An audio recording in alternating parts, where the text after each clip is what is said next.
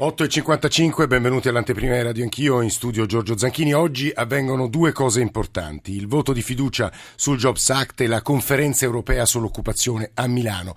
Temi tutt'altro che astratti perché è in gioco il lavoro. 27 milioni di disoccupati europei e non a caso è un tema che divide la sinistra italiana, divide in particolare il Partito Democratico. Sarà con noi nella prima parte della trasmissione Rosi Bindi, deputata del Partito Democratico, presidente della Commissione parlamentare antimafia, che già ci ha raggiunto qui in studio. Presidente, benvenuta. Buongiorno. In questa anteprima abbiamo pochissimi minuti, però una domanda di premessa gliela vorrei rivolgere. Come vive questo passaggio, cioè la fiducia imposta dal governo su un provvedimento sul quale immagino che voi, che state all'opposizione di Renzi o siete parte della minoranza, volevate un dibattito un po' più aperto, Presidente?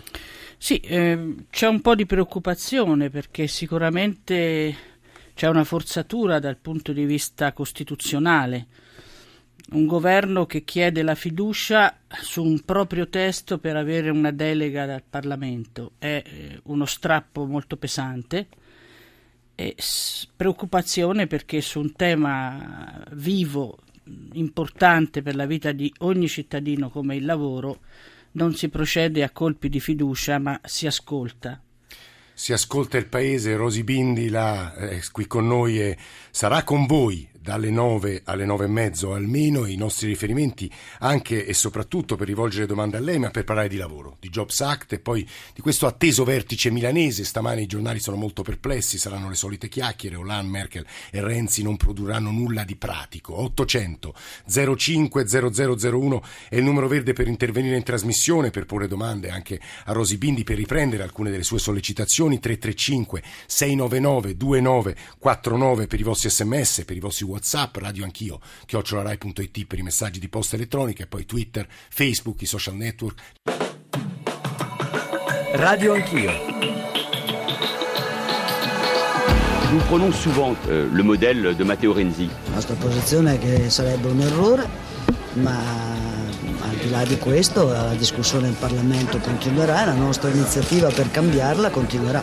Ho espresso perplessità sul provvedimento nel senso che era partito come un puro sangue, un grande destriero, si sta trasformando diciamo un poco in un ronzino. Infatti con questo decreto su cui ponete la fiducia, lei e il suo governo vi prendete gioco di questa e delle future generazioni. Lei Presidente vuol far passare il rilancio dell'occupazione attraverso meccanismi di totale liberalizzazione del rapporto di lavoro. Sono convinto che sia naturale che tutte le senatrici e i senatori del Partito Democratico votino la fiducia come è sempre accaduto per cui non, non temo agguati.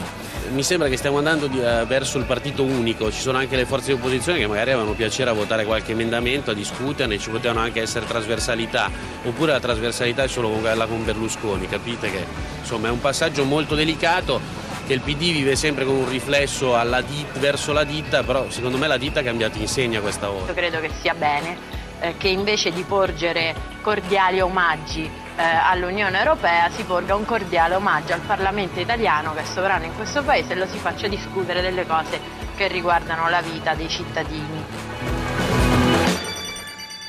906, tante e diverse voci che danno la misura di divisioni, attese, speranze. Stamane a Radio Anch'io si parla di lavoro.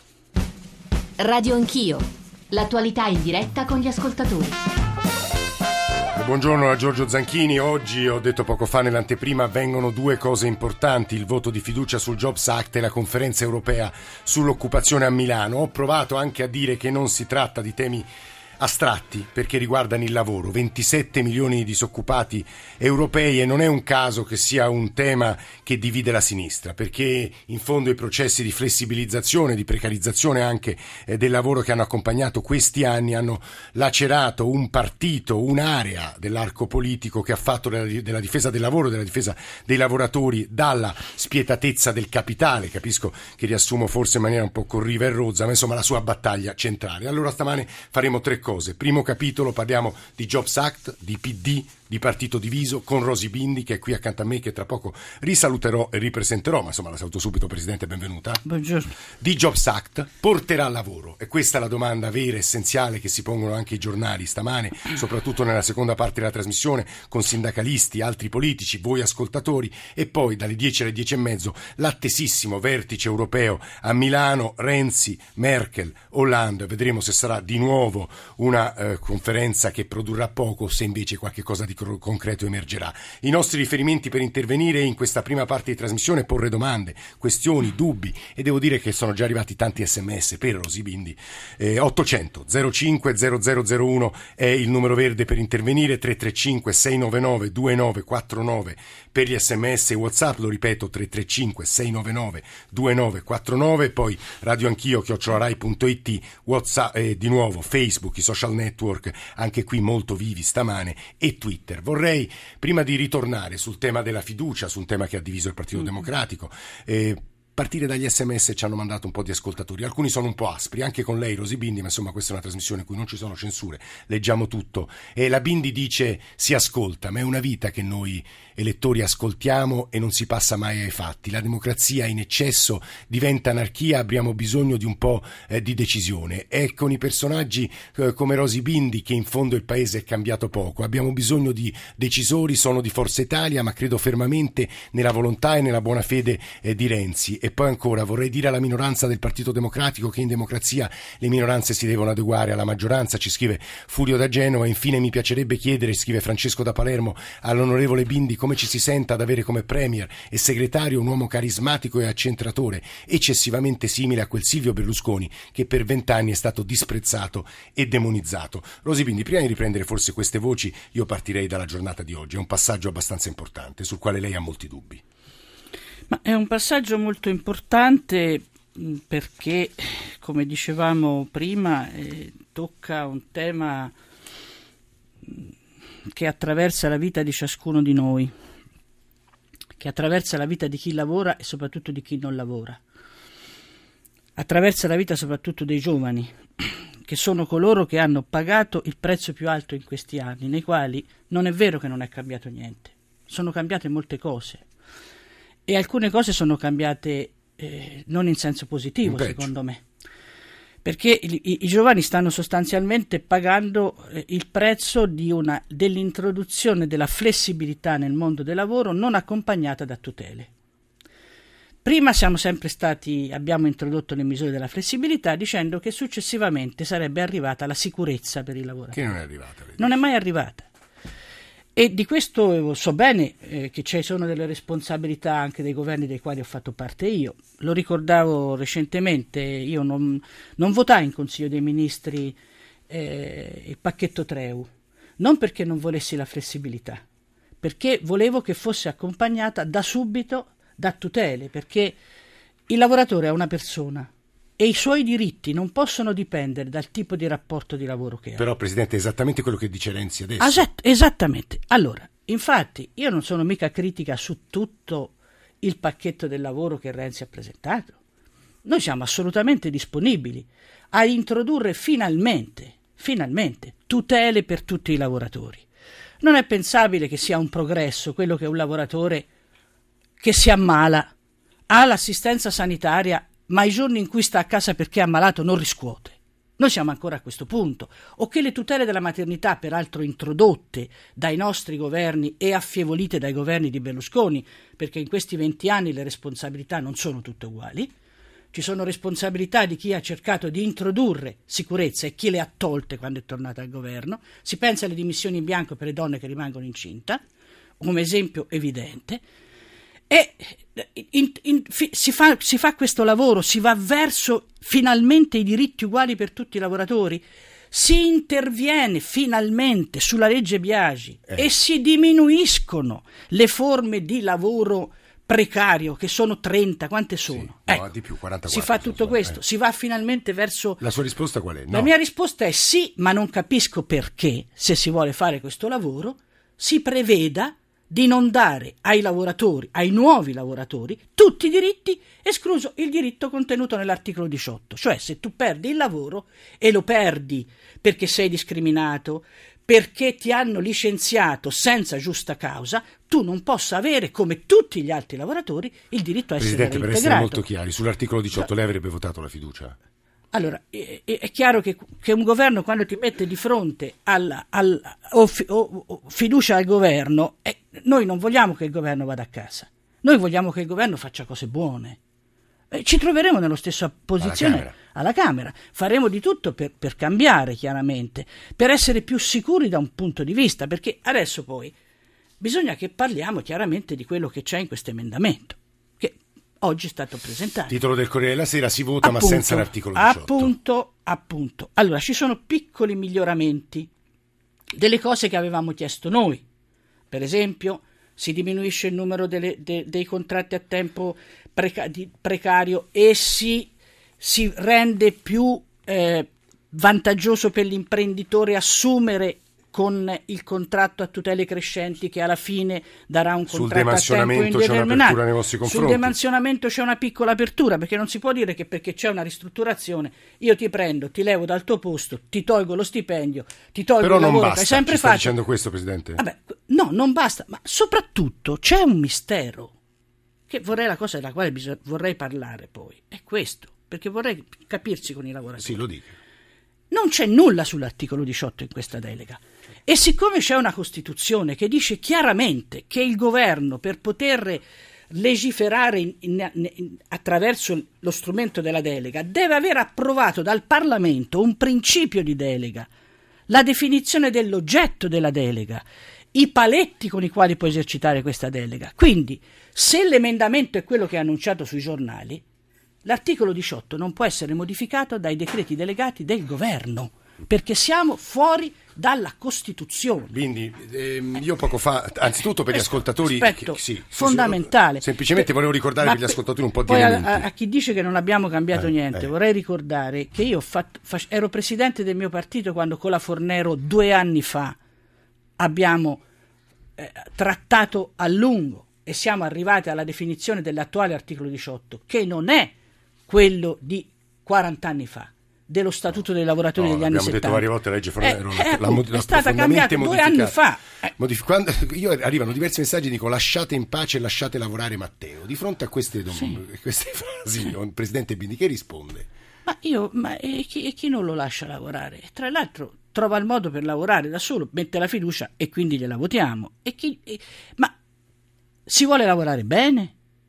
O si vuole lavorare comunque? E soprattutto, che messaggio si è voluto mandare con tutta questa vicenda? Matteo che deve lavorare non aveva mai detto che avrebbe modificato l'articolo 18. Ha sempre detto che sarebbe Quindi stata una fesseria. Il messaggio è che c'è un governo in questo paese eh, che in qualche modo, insomma, può umiliare una certa parte del suo partito. Mm eh, che si dice conservatore. Io non ho mai lasciato niente di quello sì, che ho trovato nelle mie responsabilità che eh. ho avuto. Io mi sento una innovatrice, anzi, da ministro della sanità mi mandarono via perché innovavo troppo. Eh. E perché, non, perché, andavo a toccare troppi interessi. No, lei ha usato un'espressione Quindi, molto forte, Presidente. Molto l'umiliazione forte. di una sì, l'umiliazione di una, ma anche del sindacato in qualche modo. Poi avremo perché sentiamo. su questo aspetto qua cosa si vuol portare al vertice sul lavoro? Un messaggio? In Italia siamo più flessibili? No. È così che riparte la crescita di questo paese e dell'intera Europa? È sempre facendo pagare i prezzi ai diritti dei lavoratori? È con la riforma delle pensioni della Fornero che riparte l'Europa? Non è ripartita Presidente, l'Europa si, si, con le riforme di questi credo anni. che sia interessante far Quindi, ascoltare eh. a chi ci sta sentendo la voce della base poi. Noi siamo andati, siamo andati ieri in una in una sezione del Partito Democratico e abbiamo raccolto un po' di opinioni di segno molto diverso. Valeria Volati era lì. Non temo agguati. Noi siamo critici nei confronti del fatto di mettere la fiducia su una delega molto aperta. Una scelta sbagliata, sarebbe bello capire cosa ne pensa il Presidente della Repubblica. Il voto di fiducia alla delega in bianco, l'articolo 18 così si spacca il partito a livello nazionale e su questi temi si anima il dibattito anche tra i militanti. Il problema è che la delega. Siamo in una sezione del PD a Roma, il circolo trionfale e le posizioni della base sono molteplici. Sulla delega sicuramente l'idea di mettere una fiducia sostanzialmente in bianco per far passare una norma simbolica non è qualcosa di positivo. E a suo avviso cosa farà la minoranza Dem? Io credo che, a parte forse qualche distinguo, tendenzialmente ci sarà un voto unanime del partito. Il voto di fiducia eh, io do una valutazione negativa perché taglia via ogni dibattito, tra virgolette un ricatto politico per per non creare spazi per eh, il dissenso. L'articolo 18 continuerà a essere un campo di battaglia tutto interno al PD? Credo di sì, perché investe questioni di principio molto importanti. Sono altre le ragioni per cui la situazione nostra dell'occupazione ha queste cifre non eh, esaltanti. Io ho 34 anni e in 10 anni di lavoro la richiesta mi è stata sempre fatta, è stata tanto ti paghiamo a partita IVA, quindi faccio fatica purtroppo a appassionarmi al tema tema dell'articolo 18 lo comprendo, sono sicuro che non è l'unico ostacolo all'occupazione. Detto questo, io faccio parte di quella generazione che l'articolo 18 non ha mai visto, nemmeno in foto. A qualcuno piace il PD che ha 400.000 iscritti quando c'è il congresso e però prende il 25%, perde le regioni e a qualcuno piace il PD che al 41% prende il Piemonte, prende la Sardegna e prende l'Abruzzo e prova a vincere la partita più importante che non è quella delle tessere, è quella delle idee e se mi permettete anche degli ideali. Non vorrei che dal partito solido solido fossimo passati al partito liquido per precipitare nel partito acido. Il crollo degli iscritti, la polemica sul tesseramento, altro tema che divide il partito ma che la base respinge al mittente. Letizia Gallacci è il segretario di questo circolo. Non capisco su che base siano state fatte queste polemiche, proprio perché, faccio un esempio, nel momento in cui arriva un nuovo iscritto o una persona a rinnovare la sua tessera, io procedo con la compilazione dei moduli, consegno la tessera, ma non è che comunico al partito un attimo dopo. Qui come va il tesseramento? tesseramento? Devo dire che abbiamo una buona percentuale di rinnovi e che comunque la cosa che mi ha colpito molto è che ci sono stati molti nuovi iscritti, non solo giovani. L'anno scorso erano 150.000, quest'anno sarebbero 100.000. C'è una flessione? Sì. È fisiologico perché l'anno scorso era un anno di congresso. Dopodiché rivediamoci al 31 di dicembre, vediamo quali sono i dati davvero e poi però semmai domandiamoci che tipo di partito vogliamo. L'idea di avere di nuovo un partito con un milione di tessere è risibile. Non sono favorevole al partito solo come comitato elettorale, mi piacerebbe che il circolo riacquistasse la sua importanza.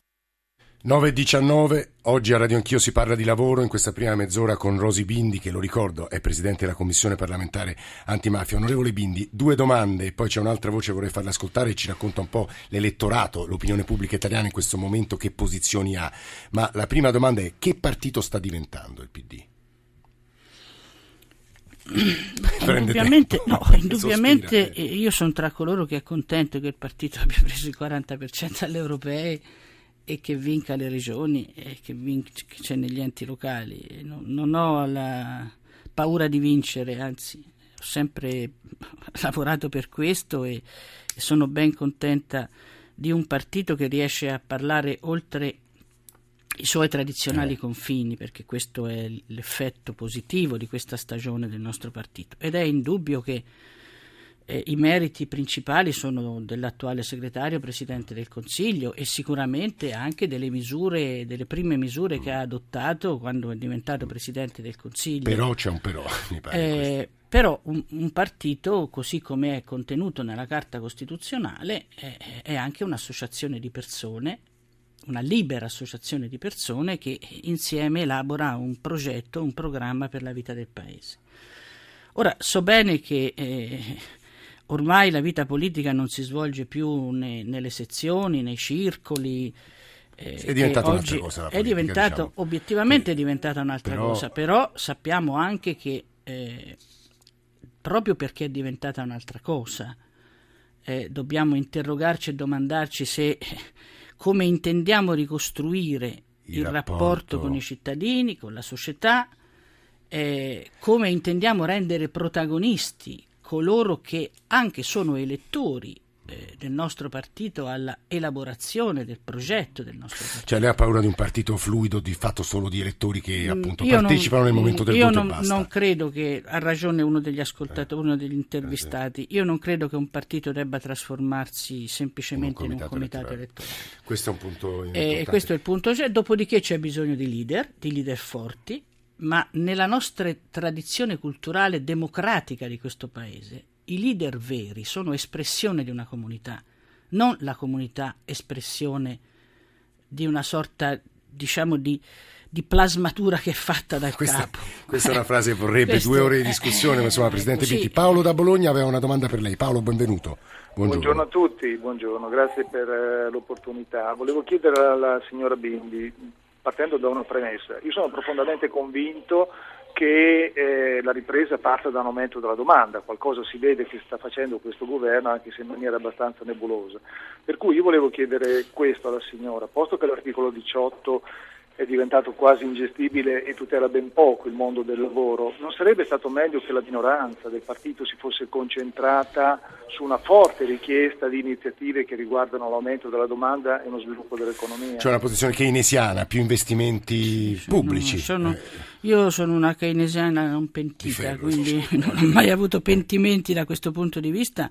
D'altra parte gli Stati Uniti d'America ci dimostrano che è ancora una teoria economica valida, soprattutto in tempi di crisi. La condivido, ma infatti l'articolo 18 non, cava- non l'ha cavato fuori, non l'ha messo in ballo la minoranza del PD, l'ha messo in ballo al Presidente del Consiglio e non si capisce perché.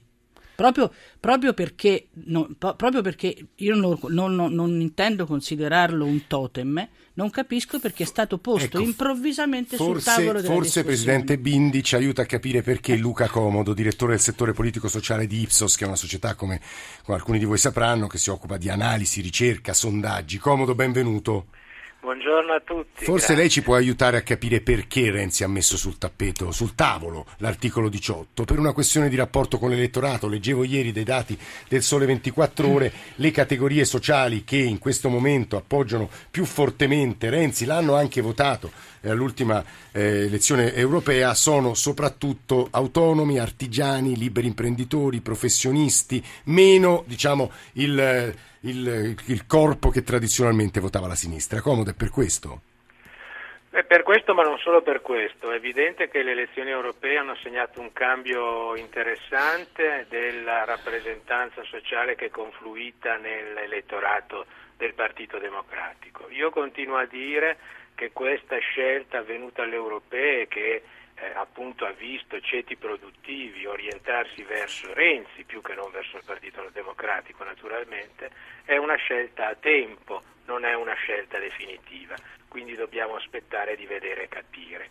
Ma c'è un'altra questione, l'elettorato del Partito Democratico, anche quello che potremmo definire tra virgolette il vecchio elettorato di tradizione Sì. ex comunista, eccetera, ha cambiato le proprie posizioni a partire perlomeno dalla vittoria di Renzi alle primarie del 2013. Quindi oggi c'è un orientamento dell'elettorato PD nel suo complesso eh, che tende a mettere in discussione le forme di rappresentanza che ci sono state eh, fino a ieri. Quindi, per esempio, critica fortemente l'operato dei sindacati, chiede nuove forme di rappresentanza. Questo spiega il fatto. Poi un accenno solo all'articolo 18. L'articolo 18 è stato un simbolo importante per questo elettorato fino a poco tempo fa. Adesso? sondaggio- adesso non l'è più. Adesso non l'è più. Si ritiene che sia un tema relativamente secondario, in fondo non così importante per eh, l'occupazione, si ritiene che debbano essere salvaguardati quei diritti di base che sono i motivi. Guardi Luca Comodo, è molto interessante quello che il direttore del settore politico-sociale di Ipsos ci ha detto perché un paio di messaggi di giovani ci hanno appena scritto, ma vi rendete conto che noi nella stragrande maggioranza non sappiamo neppure che è l'articolo 18 perché viviamo una vita di flessibilità, di- eh, quindi stiamo chiudendo, quindi le sue Sì, osservazioni no, ma- finali sono... ma le osservazioni finali sono mo- mo- molto semplici, ma eh, non è una conquista sociale quella che un diritto sia stato dei padri e non possa essere dei figli. Tant'è vero che stiamo discutendo esattamente su questo. Cioè noi vogliamo, vogliamo far sì che quella sintesi che, che abbiamo trovato eh, tra capitale e lavoro, che ha fatto di questo paese e di questa Europa la parte per 60 anni più felice del mondo, ecco, più civile, perché c'erano anche i diritti dei lavoratori. E, e, questa è incominciata un po' di infelicità quando questi diritti non ci sono più. Allora noi glieli vogliamo dare, certo che li vogliamo dare, ma non capisco lo scambio. Cioè a me qualcuno mi deve spiegare. Mettendo su quel tavolo oggi pomeriggio a Milano. Per, per quale motivo? Lo scambio è un altro allora. Lo scambio eh. è che le cose per l'Italia non stanno andando bene. Renzi ha bisogno che l'Europa gli consenta un po' di flessibilità e porta sul tavolo ancora una volta un pezzo dei diritti del mondo del lavoro. Io dicendo... ritengo che questa non sia non una linea, non, credo che sia, questo sia fuori dalla sintesi politico-culturale che noi abbiamo costruito non in Italia, non con i governi della sinistra, non negli anni 70, in Europa. Quindi lei sta dicendo questa cosa, in Europa. Avviso, e, e, e non fa... cresceremo, non torneremo a crescere con queste misure. Ha ragione l'ascoltatore di Bologna. Infatti vorrei più chiarezza su, su, sulla, sulla, diminuzione delle tasse, vorrei più chiarezza sulla diminuzione delle tasse del lavoro, vorrei più chiarezza sugli investimenti, vorrei più chiarezza sulla ricerca, vorrei più chiarezza su una innovazione vera questo, nel, nei sistemi produttivi di questo paese che non abbiamo Presidente, mai fatto. In un minuto lei ci ha detto, mi pare, se ho capito bene, Renzi sta facendo una cosa e oggi pomeriggio farà una cosa di destra. Sì, ma, scusate, di destra. No, ma no, no, non è di destra, guardi, non è né di destra né di sinistra, è fuori dal percorso europeo, da quell'Europa che è cresciuta, che ha trovato una sintesi democratica, una sintesi economica e sociale in questi anni, che non, che non ritroverà Però se gli si mette... sono cambiati. No, ma la Germania, guarda caso, ha esattamente una legislazione su, su, questo tema come, la, no, come, quella, come quella fatta due anni fa dalla Fornero. Certo, è la stessa identica legislazione. Diamo agli operai e ai lavoratori e ai giovani della Germania gli stessi diritti che hanno, ma perché gli dovremmo togliere il diritto al reintegro se uno viene licenziato senza giusta causa? Il lavoro non è soltanto il corrispettivo in moneta, è la dignità delle persone. Allora io credo che per far ripartire l'Europa bisogna lavorare su altri settori e bisogna domandarci perché paesi con innovazione tecnologica e ricerca crescono e il nostro non cresce. Presidente. Perché per esempio non ci interroghiamo di quanto sì. le mafie eh, bloccano gli investimenti degli altri? Poi paesi Bindi, in questo paese. 20 secondi andiamo alla linea Gene, grazie davvero per essere venuta qui. Tra l'altro è appena arrivato un messaggio, non ti sentiva da troppo tempo, forza Rosi, mi sono piaciute le cose che hai detto. Grazie davvero al Presidente Rosi Bindi di essere venuta qui in studio di Anch'io, noi continuiamo ovviamente Jobs Act, quello che succede e soprattutto riprendere alcune delle parole obiettivamente forti che Rosi Bindi ha usato qui nei nostri studi di Radio Anch'io. GR1 delle 9 e mezzo, ci risentiamo tra pochissimo.